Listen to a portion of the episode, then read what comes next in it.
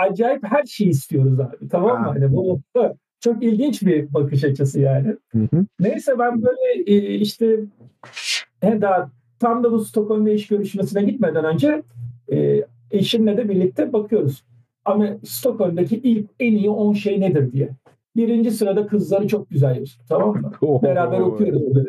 İkinci sırada işte eğitim yazıyor. Üçüncü sırada sağlık, işte yaşam standartı bilmem ne falan. Dördüncü sırada e, şey diyor kızlarını gördünüz mü falan. ya 10 tane listeden Dört tanesi açın şimdi muhtemelen hala aynıdır. Ben bakmadım son zaman. Affiliate olmasın abi. Affiliate olmasın o. Abi bir tanesi kızlarla alakalı tamam mı yani? Filiz'le gittim böyle Filiz'in ilk söylediği işte eşimin dedi ki kızlar nasıl? Yani şimdi dedim hani evet, ne yapayım yani dedim tabi hepsi uzun boylu sarışın bilmem ne falan böyle işte kızı sayı ama yani dedim hani hepsi aynı yani falan böyle. Neyse işte tek sorun abi bizim gitmeme nedenimiz o oradaki bombaya geleceğim. Bir soğuk var abi. He, şey iki, iki nedeni var. Bir tanesi bir karanlık herhalde bir neden. Saat ondan sonra hava bir aydınlanıyor gibi oldu. Mesela düşünün ki sizin burada sabahleyin altı buçuk gibi böyle bir hafif aydınlanıyor ya. Abi o sonra saat 7'de güneşi görmeden önceki o hava saat 1'de aynen tekrar kararmaya başlıyor. Yani güneşi bile görmüyorsun. Bir aydınlık görüyorsun 3 saat. Sonra Hı-hı. gene karanlık. 6 ay yaşıyorsun. Evet. Yani işte bu birincisi yani acayip psikoloji bozduracak bir şey. Ve de diğer 6 ayda abi karanlık görmüyorsun. Oy. yani ha. böyle bir acayip kaos var. Bu birinci nedendi. Asıl ikinci neden benim eşim burada e, Safeway'e bile gidince soğuk burası diyen biri tamam mı yani böyle. E, yani buradaki yeme yani böyle marketlere bile üşüyen bir kişiyle diyor ki hani dedi orada hava nasıl? Ben böyle yani sokaklar arasında millet yürümüyor. Alttan trenle gidiyorlar tamam mı adamlar? Yani böyle böyle bir yaşam var. Şey muhabbet ee, var ya koşuyorum o, falan demişti birisi. O sende miydi? Tabii, tabii, okay. İnsan geldik dedim ki ya dedim burada ne kadar soğuk olabiliyor? Dedi işte bazen dedi işte eksi 15-20 falan oluyor 10-15 falan mı bir hafta falan. Ne yapıyorsunuz? Nasıl alışverişe gidiyorsunuz dedim. Dışarı çıkınca koşuyoruz dedi. Ha yaptım. Gülmedi. Tamam ama dedi hani kanın donar ya dedi çok soğuk falan. Bu sefer ben gülmedim. Böyle kaldım tamam yani. Ne demek lan şöyle kanın donar falan tamam. Neyse bu iki oyundan sonra bir şekilde e, bizim şirketin Amerika'da ofisi vardı. Amerika'daki ofisinde bu STM, STM hazırda benim 3-4 tane ay, patentim var. IEEE'de de paperlarım çıkmış. Buradaki ofiste başladım. Ee, o, tam buraya Amerika'da geldiğimde dolar Türkiye'deki Türk lirası paritesi 2 lira 2,5 liraydı benim geldiğim. Aynı dönemde gelmişiz abi o zaman. Evet, dönemlerde. Ben de muhtemelen. Ee, buradaki grupla firmayla çalışıyoruz. Burada işler oluyor. O sırada bir dolar bir fırladı abi 6 altı buçuğa. Ben dedim ki ulan benim maaş değişmiyor burada. Ama bakınca 3 katına çıktı. Benim dedim iş değiştirmem lazım. Yani hem burada çünkü oradan öyle görmüyorlar yani anladın mı? Ve yani maaşlar da üç katına çıkıyor orada. Hmm. Acayip bir kaos ortamı oluşuyor falan. Ee, neyse ben ondan sonra işte e, burada Verizon'a geçtim. Ee, oh. Verizon'da ilginç yani ben telekom dünyası Amerika Verizon'da işte buradaki Türkiye'deki Turkcell'in İngilizce konuşan abi. Tamam yani hala bu eski altyapı e, bu telekom dünyası falan diye. Hı hı. E, ondan sonra da işte orada daha çok 5G e, cloud deployment'ı e, nasıl biz bunu scale yapabiliriz falan işleriyle projeleriyle uğraştıktan sonra da e, hatta bu SD'ni fiber network'ünü manage etmiştik. Bütün Amerika'daki fiber network için yazılım yapmıştım. Sonra oradan işte Amazon'a geçtik. Son 3 yıldır Amazon'dayım. Ee, Aa, Abi evet. dönem şey ben geçen sene Twitch'teydim ben. Layoff'larla gönderildim de hani şey benzer ya iş arkadaşıymışız. Aynı şey. Sen evet. neredesin abi? Ben bilmiyorum yani şeyi. Sen nerede şey, çalışıyorsun Amazon'da? Ya, Amazon'un şu anda ben ilk başta Core Network'ünde başladım. Ee, yani bütün data center'larının içindeki bu donanımlarını yapılan, bütün her şeyini işte yazı, hem onların hem de yazılımlarını yapan e, takımdaydım. Ee, bir, bir buçuk yıl sonrasında ondan sonra da Kuiper projesine geçtim. Kuiper'da e, uydu yapıyoruz. Bu e, bütün interneti işte hani uydular üzerinden. Yani bu işte hani gene telekomla bağlayayım. Telekomda 2G, 3G, Hı-hı. 4G dedik ya. Hı-hı. 4G'deki beklenti abi lokalde veya yerde hiçbir şey olmayacak. bütün internet akışı, data akışı uydular üzerinden.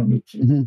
Low orbit yani e, tahminim, benim tahminim 3 ya da 5 yıl içinde gökyüzünde ta, takribi 100 bine yakın veya 150 bine yakın uydu olacak abi. Sırf bu networking yapmak için. Ee, inanılmaz bir rakam ama öyle yani bu sadece Amazon'dan bahsetmiyorum. Hı hı. 4 ya da 5 farklı firma var. Ee, ve hepsi şu anda deli gibi uydu atıyor abi şu anda gökyüzüne yani. Şey çünkü değil mi? Amerika'da baya baya bir dönem 2016'da ben bir yazı okumuştum. Hatta bu işte şey ne diyorlar? Tam bu senin bahsettiğinden bahsediyorlardı. Yeni bir internet oluşturmak. Yanlış Hmm. hatırlamıyorsam Elon, Elon Musk yapıyordu bunu Ha, o dönemler. Starlink falan şey. Ya proje Google balonla falan bir şeyler denemişti sanki. Tutmadı patladı o. Balon Google uçurdu. balona dedi Aynen. Facebook Facebook şeye Facebook uçak, e, dene, uçak gibi Aynen. şey denedi.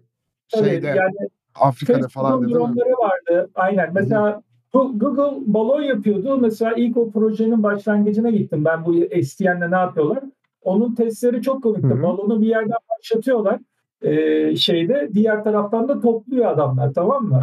Ee, ama çok ilginç hikayeler duymuştum mesela o balonun yükselmesi, alçalması, onlarlar dizayn ettikleri şeyleri falan. Ee, ama o proje bir şekilde iptal oldu balon hikayesi. Ee, Facebook da girdi o işe ama Facebook işte bu ekonomik kriz bilmem ne en büyük sorun abi ekonomik krizde ilk başta R&D'ler gidiyor böyle bir sallanıyor tamam mı? Yani adam para olan değil R&D'deki ya bundan ileride hani 5 yıl sonra 10 yıl sonra bir şey kazanırım dediği bütün her şeyi kesiyor abi herifler. Ee, ve e, mesela bu projelerin çoğu işte connectivity projesiydi bu. Bütün hepsi outsource oldu. Facebook'ta da acayip layoff oldu mesela. Bütün bu hard takımlar falan gitti Hı yani. hı. Ee, bu satellite işi acayip bir ilginç. Yani hani ya yazılımı yapayım ileride çözerim dediğin şeylerde hani abi gidip kapatıp açamıyoruz. Ee, bütün o kezdleri düşünmek lazım böyle. Benim en büyük geyik yaptığım geyik şeydi yani abi yaptığın yazılım da yani hani uzaya mı gönderiyorsun falan diyordum tamam mı hani yani şurada koyuyordum yani bu. Bu söylediğim lafı kendime soktum tamam mı şimdi? Evet dedi değil mi sonra? Aynaya baktı ve evet dedi değil mi abi? Yani uz- uzaya roket mi gönderiyorsun ya falan. şey Evet. Yani hani çok da abartmaya gerek yok. İki kod yazıyorsun. Evet. Abartma yani. Bunu loopları falan işte mesela. Şimdi Ya benim Şimdi Space, SpaceX'te X'ten şey yapmışlardı Elon Musk'ın işte bu roket firması. Sırf onun için katılasım geldi. Elon'a acayip hala o zaman da gıcıktım hala gıcım. Ama hani uzaya roket göndermek de bayağı böyle prestijli gibi bir şey Evet abi. hissettiriyor. Evet abi. Evet. abi ya- yaptığı işte bir şeyde yani sadece uzay roket yani o ke- gerçi sadece kendi kendi şeylerini de kullanıyor. Hı hı. O roketin mesela göndermenin dışında o roket yere patlamadan iniyor ve ikinci Evet. paket Ya ciddi sistem Yani kontrol mühendisi var orada ya. sistem yaptı. Bence o çok başarılı. Yani hala e, takdire şey yapılı şayan bir hikaye yapıldı orada yani. Uydulardan değil de o hikayesi inanılmaz yani. Geri dönüşü diyorsun değil mi abi roketin geri inişi? Tabii tabii Evet. tabii. Yok, Kaç para save ediyorlar sadece onu yaparak ya? Bir roketin Ya, gönderimi bir, tabii. birkaç milyar dolar değil mi? Trilyon Aynen. dolara falan ulaştığını duymuştum ben. Bir de yani- olarak bak yani Ya. durmadan onu tekrar yapıp tekrar bu edip tekrar testlerden geçirip yani abi bu eski bizim yazılımlarda hani şey vardı ya şimdi yazılım dünyası da önceden konuşuyorduk bu CI/CD bilmem neyle gelince Hı eskiden biz şey yapıyorduk e, yazılımı yapıyorsun eski firmalar hayvan gibi test oluyor yılda iş sadece 6 ayda bir ya da yılda bir ürün çıkartıyorsun tamam mı ama yani bir test yapılıyor mesela e, developer abi işte mesela 100 test yazacaksa bunun 10 katını tester yazacak. Tamam ve bunların hepsi %100 pes etmek zorunda falan. Hani böyle bir manyak testing mekanizması vardı. CI/CD bir geldi. Abi ileride çözeriz'e döndü tamam mı? Aplikasyonların çoğu ilk başta şey böyle gibi böyle mesela yeni bir aplikasyon bile gelse şu diyorsun bir stable olsun sonra indiririm. Yani e, Ha. tamam mı? Herkes artık o a- action'a geldi. Şimdi uyduya gönderdiğin yazılımda gene bu eski ruh hali var veya uydunun testi bu hale gelmemiş durumda hala. Uyduda acayip bir testten geçmesi lazım. Çünkü bir patlarsa dediğin gibi abi en az 100 milyonu patlatmış oluyorsun havada. Ee, kork- korkunç bir şey yani tamam mı? Yani şey de olmuyor. Mesela geçenlerde işte bu uydu yaptılar ya büyük bir şeyde patladı çok data öğrendik dediler mesela. Hani Hı. Elon Musk'ın bir tane havada patladı falan. Yani tabii ki sonuna kadar gitmesini istiyor ama yani acayip metrik alman lazım. Bütün metrikleri öğrenmen lazım. Bundan bir de bir şey anlaman lazım. Yani her attığın şey o yani en az en az bir 50 milyon dolardan başlıyor yani. Bunun şeyi testleri, onayı, bilmem nesi, devletten güvenliği falan.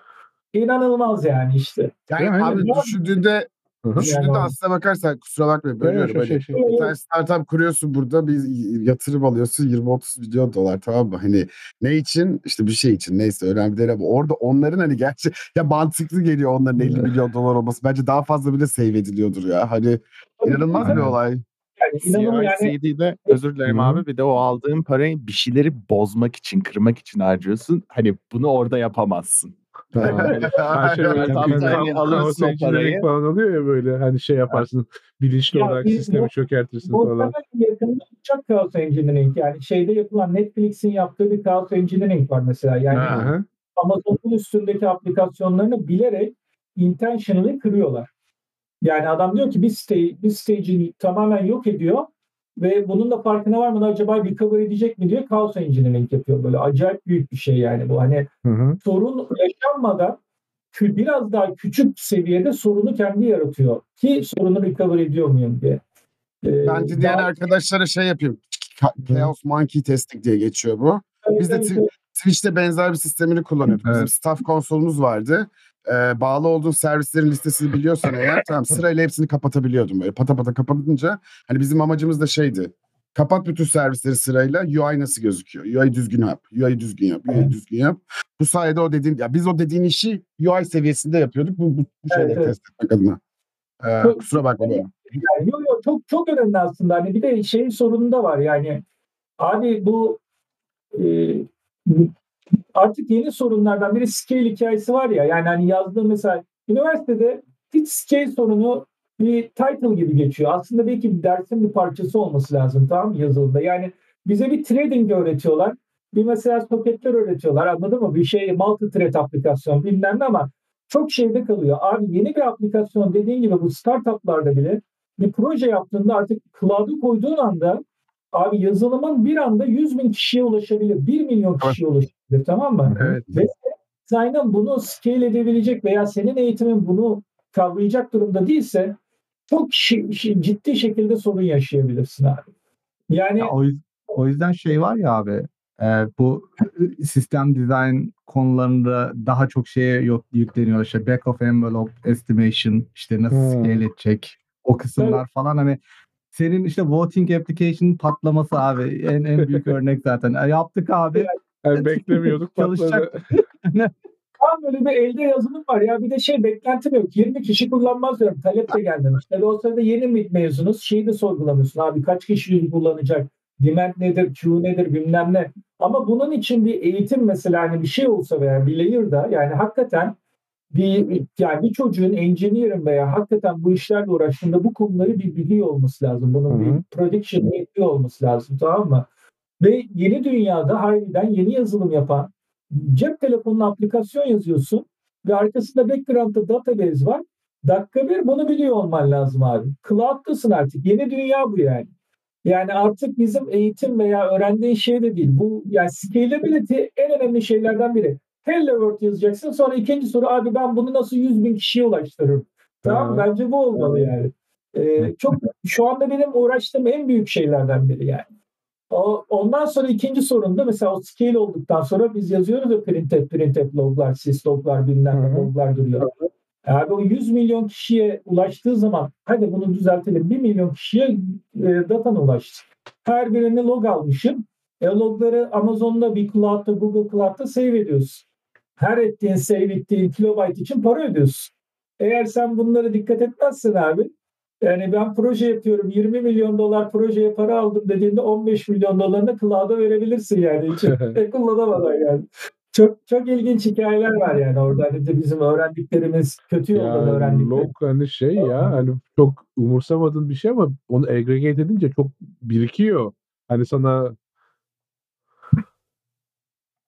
Alo. Bir şey var tabii e, o bak bu noktalarda tabii bunları konuşurken Türkiye'de iki kere startup kurma e, şeyine girdim ben. Bir tanesinin hikayesini anlatayım. E, bu 2005 yıllarında, 2006 yıllarında dedim ki abi cep telefonları internete başlıyor. 4G Hı hı. geliyor. en önemli şey internette o zamanlar cep telefonunda sadece mesaj atıyorsun şey. Ve o sırada cep telefonlarında hatırlamam var bir G2M application yazabiliyordum. Java, Java aplikasyonu yazıyordum bazılarında. Tamam bir de Symbian'larda kod vardı. Symbian diye dil vardı. Ulan ne yaşlıyız ha. Diller bile kalmadı. Symbian? Symbian dil değil yani. Symbian Operating System abi. Operating. System. Evet, Symbian'ın üstüne işte yazılım yazıyorduk. Doğru söylüyorsun işte. Bir, Java- bir dönem bir dönem işte Türkiye'nin en büyük Symbian da var sitesi kimdeydi acaba? Abi o, o dönemlerde işte dedik ki ya dedik öyle bir şey yapalım ki framework yazalım ve multiplayer gaming için gelecekte olacak dedik tamam mı yani ve biz bunun framework'ünü yazdık.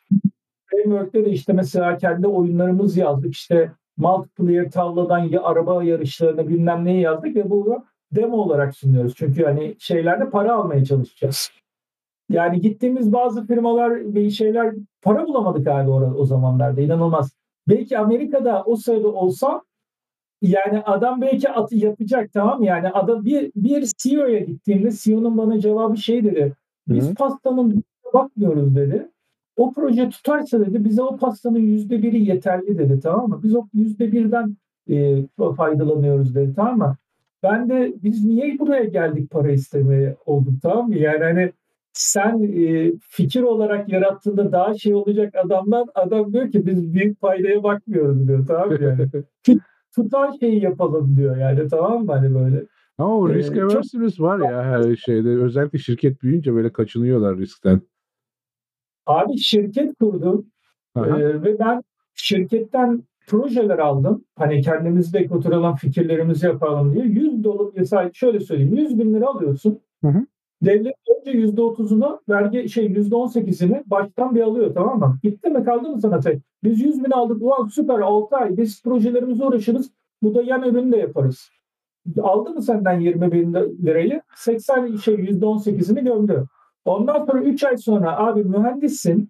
Harcadığın bir kahve var. Bir elektrik var. Tamam mı? Yani bir de kah- kahve suyu var. Başka bir harcaman yok ki. Hı. Hiçbir yani sen mal vermiyorsun ki adam yani Türkiye'deki kanunlar adam mal alıyor musun vermiyor musun diyor. Sonra senin o 3 ay sonraki karından çünkü bütün hepsi kar gözüktüğünden kardan da %30 var. Kaldı mı sana 40 bin? Tamam mı böyle? Et, millete maaş kira veriyorsun. Bizim o paradan kaldı 3 ayda bir şey kalmadı. Tamam biz onunla bir yıl yaşarız diye hayal ederken e, sonra yıl, yıl sonuna bir baktım. Abi bizim cebimize koyduğumuzdan devlete daha fazlasını vermeye başlamışız. Sonra bir anda bize fikir vermeye başladı. Abi burada işte vergi nasıl kaçıracaksın? Vergi bilmem ne olacak tamam mı? Ya Ben- ulan ben işimi yapmak yerine Ya nereden ben vergi kaçıracağım? şeyi hep söylüyor yani bu benim çevrede işte şirket kurayım, startup yapayım ya startupları da işte arada mentorluk falan da yaptığım oluyor. Ya diyorum senin ilk yapman gereken ya da son yapman gereken şey şirket kurmak. Şirket kurmadan gidebildiğin kadar git. E, O aşamaya Aynen. geldin ondan sonra kur. Yoksa ciddi zarar. Hazır konusundayken ufak bir soru soracağım. Hı hı. Ee, ben Türkiye'de hiç şirket kurmadım. Siz kurmuş arkadaşlarsınız. Hani bilenleriniz var burada aram- aramızda. Şimdi mesela ben bir Türkiye benim hani burada bildiğim hani Amerika'dayken de yaptığın en büyük olaylardan biri bu vergilerden onlardan bunlardan da dolayı Delaware'de kurmak ya şirketi. Hı hı. Evet, evet. Türkiye'den Delaware'de şirket kurup böyle hani Türkiye'de çalışmaya devam ettirip böyle şeyleri yapmanın bir yolu var mı? Gene aynı vergi problemlerini yaşıyor musun? O tarz şeyleri var mı? Ben merak ettiğimden soruyorum. Çünkü hani şey için değil şimdi bir yandan da öyle bir şey söyledin ki e, Türkiye'de yaşanan bu problemi şu an bu sene Amerika yaşamaya başlayacak. Haberiniz var mı onlardan bilmiyorum. Amortizite ve ne amortizite değil de neydi?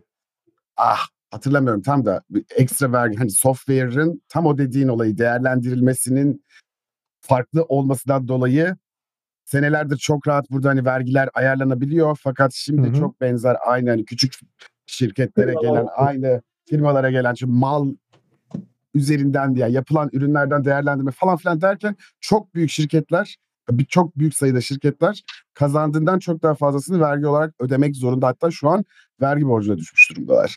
Ha, Hı. Çok benzer şeyler yaşanıyor şu an Amerika'da. Hatta geri hani geri alınacak diye uğraşılıyor. Çünkü hani alınmazsa gerçekten gözümüzün önünde Amerika 5 sene içerisinde yok olur.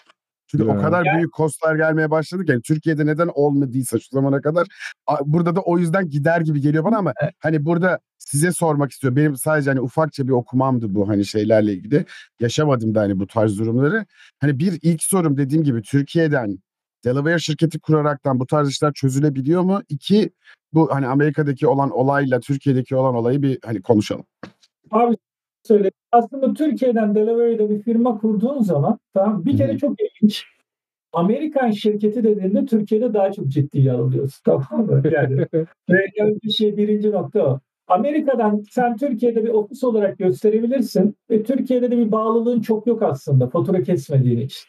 Aslında Hı hı. Türkiye'de gene cloud gibi bir şey yapıyorsun. Ama yani tek sorun orada e, eğer para Amerika'ya gidecekse Amerika'dan faturalama ve buradaki çalışana bordro hikayesinde onu hesaplamak lazım tamam mı yani? Ama senin Anladım. dediğin gibi şirketin kar veya gideri şu anda mesela en büyük sorun var. Tekstil bilmem ne hani Mısır'a kayıyor diyorlar ya Türkiye'de de. Adamlar Türkiye'deki sistemdeki o parayı yapmamak için hani vergi sistemlerine girmemek için bütün firmaları Mısır'a kaydırmaya başladılar bu dünya şeyinde.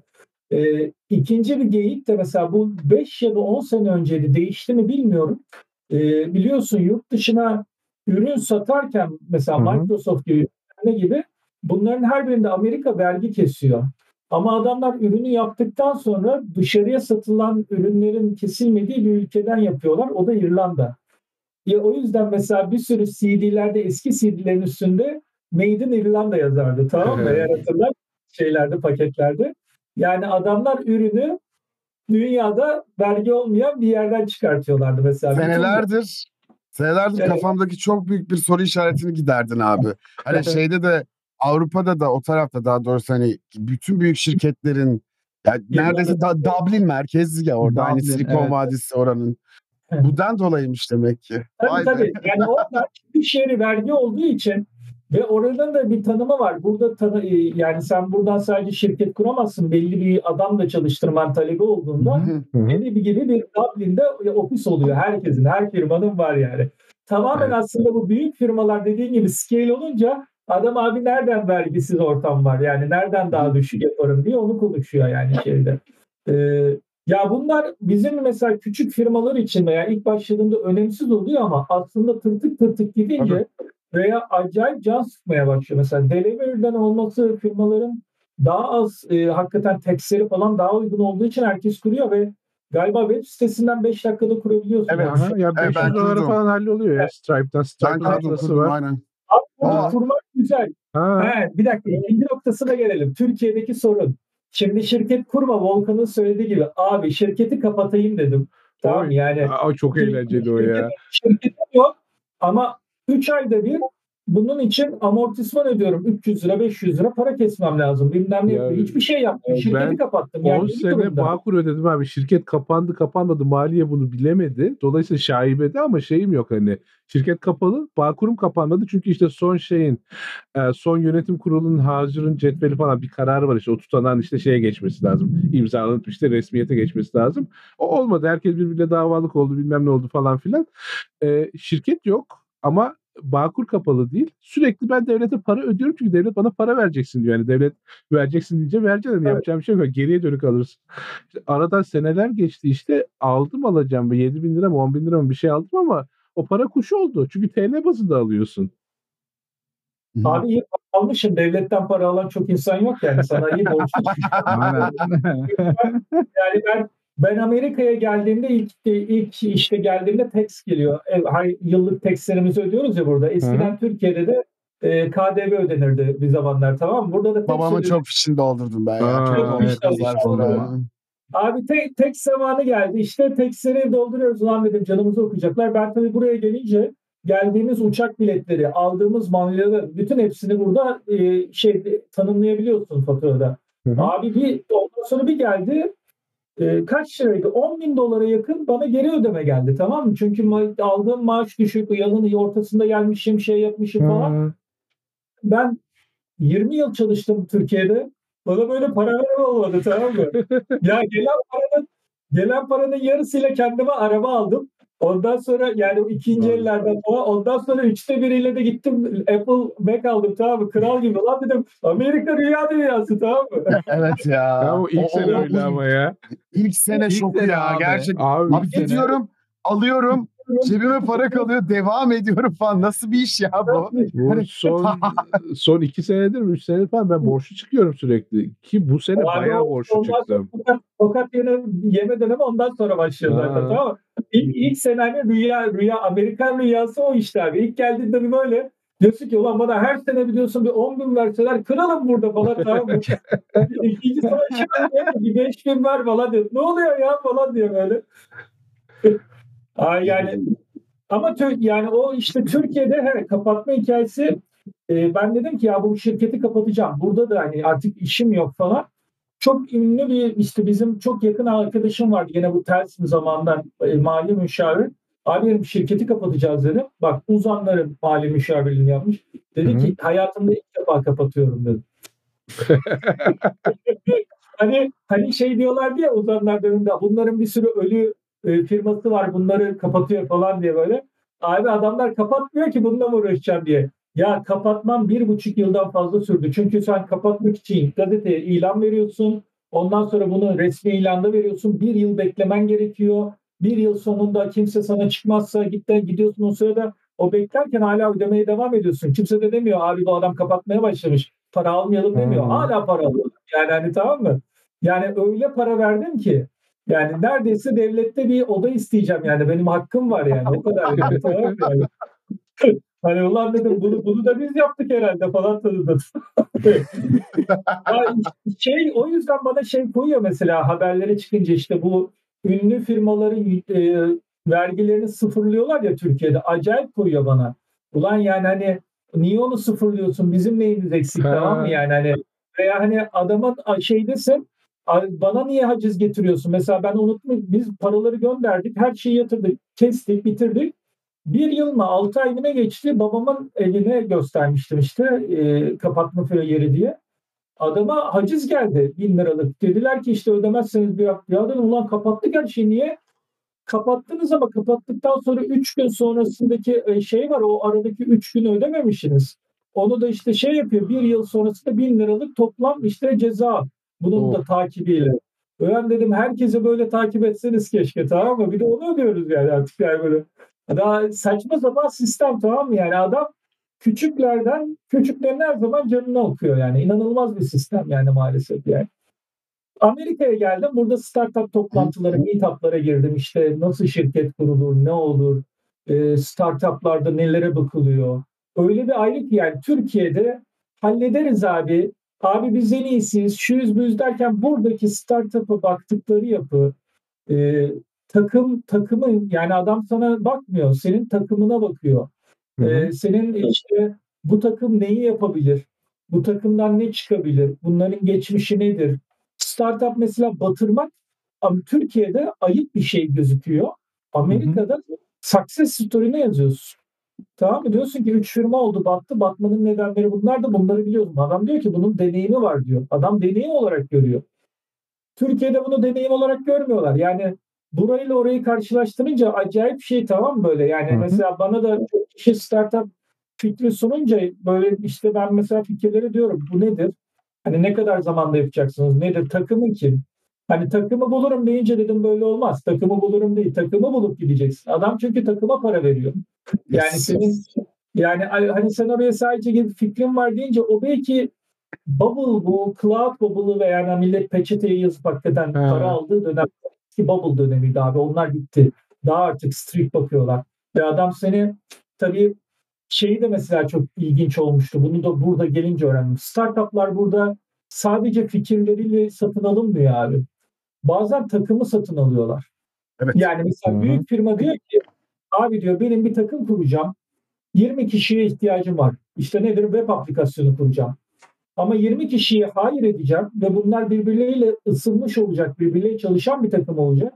Benim o 20 kişiye hayır etmem en az 8 ay ve hiring prosesi bilmem nesi var ya. Nereden baksan adam diyor ki ben belki 1 milyon dolar yatıracağım diyor. Tamam mı? En az iki sene abi. O, o, o aynı şey. Evet. yani. Bir takım kurup aynı kohezyonla çalışması Hı. yani en az iki sene ya. Aynen. Adam yüzden- mesela mesela şeyleri görüyorsun ya o bir firma diyorsun acquire edilmiş. Adam firmayı acquire deyince bazen direkt o proje proje yok oluyor. Yani duyan da yok. Eko hayır demeye başlamışlardı ya. Evet, evet, evet, aynen öyle.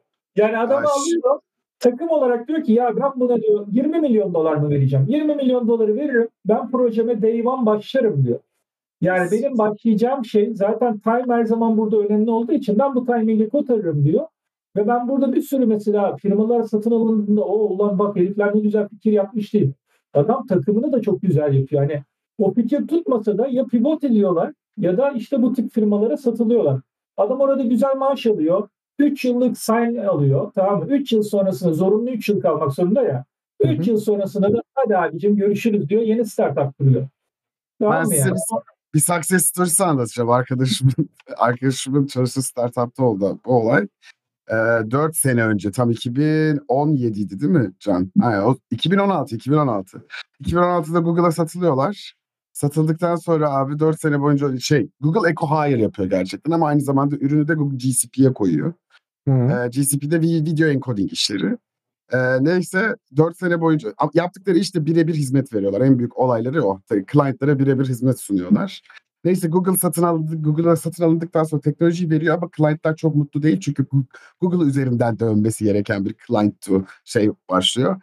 4 sene boyunca adam yani herkes alması gerekeni alıyor. Dördüncü sene sonunda çıkıyorlar. Aynı startup'ı kuruyorlar. Bütün müşterilerle beraber kaldıkları yerden devam ederken bu sefer artık bu hizmeti Google'ın yandaş şirketi olarak yapmaya başlıyorlar.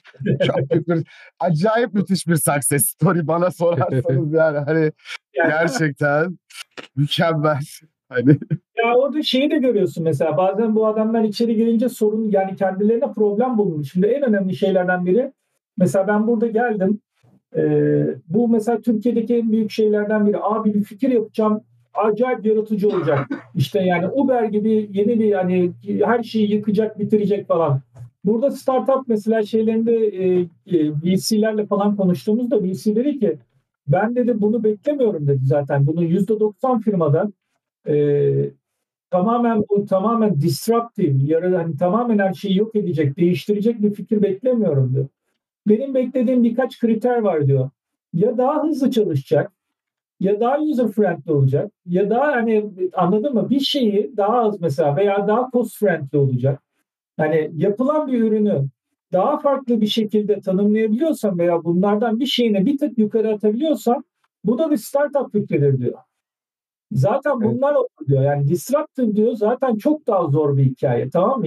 Yani senin orada bütün bütün dünyayı tekrardan değiştirmen. Mesela şimdi son zamanlarda biliyorsun e, self-driving car'larla taksiler bu yeni yani Google'ın da işte çıkmaya başladı ama çok disruptive ve bunun için adamlar 3 yıldan beri government'la uğraşıyorlar yani. Hani hı. yani bunun bununla uğraşmak ve buna harcadığın ha- zaman çok fazla bir zaman yani bekler. Hani bu, küçük startuplar için veya şeyle daha farklı. Yani sen sadece mesela bir web aplikasyonu yapıyorsan her şeyi geliştirmek zorunda değilsin. Bilinen bir sorunu bir tık yukarıya getirmen bile bir startup fikri olabilir aslında başladığında yani. Tabii tabii zaten şey gibi değil ya e, işte herkes genelde şey örneği veriyor. Ya Facebook gibi bir şey yapalım ama sadece Hı hı. bir komüniteye yapalım. Abi Facebook öyle yapılmadı ki zaten hani şey olarak. Se- senin hani öne çıkman gereken işte ya daha böyle lightweight bir user experience yapman gerekiyor ya işte fonksiyonelite olarak biraz daha flexibility vermen gerekiyor. Hani oralardan markete gireceksin zaten. De bir de çok Hı. bence çok farklı bir dönem var. Hani bir, farklı bir dönemdeyiz. Şey atıyorum Facebook da disrupt etti ya bu piyasayı. Ve o kadar büyüdü ya. Sen şu an Facebook'u disrupt edemezsin. Onu bekliyorlar zaten. Ya Evet. öyle bir kavram var. Hani öyle bir noktadasın. Seni eco-hire etmek için uğraşıyorlar. Hani o noktada disruption'a doğru gidebileceğimiz bir noktada değiliz. En azından webde, en azından app'te olan teknolojilerde. Hani onların da yaptığı zaten işte atıyorum IBM'leri, Microsoft'ları, Google'ları yeni web döneminde Web 2.0 şirketi olaraktan zaten Web 2.0'ı define eden şirket olaraktan yaptılar disruption'ı. Hani sen benzer bir ürünü yaparaktan disruption üretemezsin. Yeni bir teknoloji, yeni bir alan yaratılması Hı lazım. Hani hı. AI'da o yüzden disruption görüyoruz. Şu an çünkü sıfırdan üretilen bir hani Hı hı. e, resource'lar var, capital'lar var. Ama hani kimse senin şu an piyasadaki kimse senin Facebook'u disrupt etmeni istemeyecek bir de. Öyle bir gerçek de var yani Tabii sadece. tabii. Yani bir de Aa, şey artık Murat duracak gibi değil ya. Murat Hani, abi sesin gitti. ha. O, Benim- duyabiliyor musunuz? Ha, şimdi an geldi. Yani şey Ya çok işte, çıkıyor. e, Hani Facebook'un aynısı olacak ama şu şu nişte yapacağız. Ya öyle bir dünya yok artık.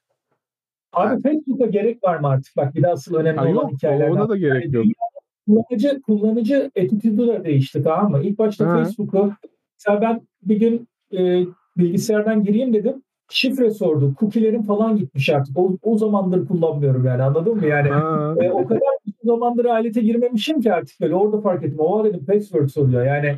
E, Ben senelerdir girmiyorum ya Facebook'a. Evet, yani çünkü Ama- şöyle bir şey abi kullanıcı daha short'a döndü. Mesela e, hani mesela TikTok'ların falan çıkmasının hikayesi falan oldu. Yani adam 5 saniyede bir videoyu geçiyor ya ediyor. Ondan sonra adamlar bunu mesela e, diğer aplikasyonlarına entegre etmeye başladılar tamam mı? Hani insanlar orada tekstleri okumuyor. Artık e, bakarsın abi kimin kullandığını Hı hı. annelerimiz, anneannelerimiz kullanıyor abi artık. Yani Hı hı. bizim çocuklarımız kullanıyor Facebook'u. E ama Facebook'ta-. Yani, Yani- şimdi yeni, yeni, yeni Facebook'ta Instagram çünkü. Yani öyle bir şey var. Yani insan Ha. hani Yeni e, sos- mi- mikro mesajlar mesela işte e, ilk başta Twitter'la başladı yani micro messaging. Mesela bu micro nedir video ile başladı anladın mı? Doğru söylüyorsun. Yani artık yeni dünya oldu. Ama Ve her şey insanlar- LinkedIn bile şey, shortlara döndü ya. yani. yazı, yazı okuyan da yok abi Ha. böyle. Yani o kadar Yok. dünya değişti ki yani. Twitch'te çalışırken ki hani şey oralardan okuduğumuz şeyleri de biliyordum. Hani Twitch'in mesela en büyük yapamadığı şeylerden biri geçtiğimiz 10 sene içerisinde geçtiğimiz 10 senenin ilk 5-6 senesinde özellikle Amerika'da önemli bir sosyal medya şirketi olmasına rağmen o dönem video da yoktu. Bütün olay videoya kayarken videonun videoda geride kaldılar. Onun da en büyük sebebi dediğin gibi abi hani short form content'i kaçırdı. Hele ki aslında mesela hani gene klipleri üreten, short form content'i üreten aslında Twitch'ti. Ama Twitch hiçbir zaman bunları promote etmediği için, VOD'ları promote etmediği için o bir anda YouTube'lara kaydı. TikTok'la beraber, TikTok ve Instagram shortlar ama asıl, asıl coşturan Instagram shortlar oldu. Evet. Ki gene Evet. aslında ki dönüp dolaşıp dönüp dolaşıp Facebook diyoruz. Adamların neden meta olduğunu anlamış oluyoruz buradan da. Hani aslında adları niye meta'ya çevirdiklerini. Instagram şu an bu dönemin en önemli. WhatsApp gene aynı keza. Ee, WhatsApp ve Instagram onların en çok kullanılan e, ürünleri diye yani- daha çok yukarıda olabilir muhtemelen. WhatsApp bile artık evet yani daha çok WhatsApp da kullanılıyor ama bütün her şey artık VoIP'e çevirdiği için yavaş yavaş anladım bir sürü aplikasyon da dönmüş durumda. Ee, ve e, ya adamlar güzel bir switch yaptılar baktığında Facebook tarafında. Yani herifler daha yüklendiler. Çünkü hakikaten o yazılan ve Facebook'taki base tarafı bitmiş durumda abi bence benim öngörüşüm. Ve ikinci önemli olan hikaye bu hep böyle işte 5G, 6G her yer diyoruz ya. Mesela bak 4G bu mesela yaptığın fikrin e, için ortamın da oluşması gerekiyor mesela. Çok disruptif bir şey. Mesela şöyle söyleyeyim. 4G telefonlar olmasaydı LTE dediğimiz o telefonlar yani internete bu kadar hızlı telefonuna bağlanmasaydın abi YouTube şu andaki değerini görür müydü? Çok Tamam. çok iyi. Ben tabii. çok iyi. Evet. Tamam? Oradaki Yani- kelebek etkisi aynen. Evet, yani bu bu YouTube'un abi YouTube şu anda telefondan Netflix izliyorsun, bilmem ne izliyorsun. Millet hani videolara tele, arabayla giderken işte canlı yayında yani telefonla eskiden biz ne yapıyorduk? Bilgisayarımıza eski internetten kaydediyorsun video filmleri. Yolda izliyorsun. Şimdi artık gerek görmüyorsun. Öyle bir ihtiyacı yok. Kay, kaydı, kayda gerek kalmadı artık. Her şeyi yani download etmiyoruz, stream ediyoruz artık. Stream'in olması tabii. onun altyapısı oluyor. Şimdi bu 5G dedikleri hikayeye low latency yani çok hızlı olacak. Ben şimdi hı. bunu e, Verizon'dayken cep telefonundan oyun oynadık abi tamam mı? First person shoot ama cep telefonunda yazılım yok. E, video stream alıyor ve bunu o sırada first person alt, alt, 60 O 6G FPS'ini seni dedin canlı- sanki ya. Ultra, ultra reliable low latency communication. ama şu anda GeForce Now. GeForce Now. GeForce Now. Yani ya şu Google Stadia vardı. Kapattılar onu da. Pardon. Abi şu anda daha deploy edilmedi bütün yere. Çünkü bunun deploy edilmesi çok zor. Tamam, Hı hı. yani çok çok zaman oluyor. Şimdi benim mesela bilgi öngörülerim, kesin bilgilerim değil ama mesela ilk nereye deploy ettiler bunları biliyor musun? En çok mesela ama dünya şey Amerika'da. İlk deploy ettikleri 5G'yi şu anda ilk deploy ettikleri yerler e, stadyumlar oldu. Doğrudur. Neden olacak biliyor musunuz mesela? Mesela buradan da biraz Vegas'a da geçeyim. Vegas stadyumlar takımlar almaya Ha, başladı. gambling falan mı yapacaklar üzerinde? Futbol eğitimci olduğu için adamlar maçlarda gaming yapacaklar abi direkt yani. Vurdu mu vurmadı mı? Bir anda bak bir yıl içinde 3 takım Amerikan Hı hı. futbolu, basketbol takımı Ve şu anda da beyzbol Onun takımı. şeyleri Ee, vardı ya Vegas- TV'de Tamam, second, Vegas- second, second screen uygulamaları falan vardı. Kumandayla işte bir şeyler seçiyordum falan. Onun stadyum versiyonu gibi diyorsun o zaman.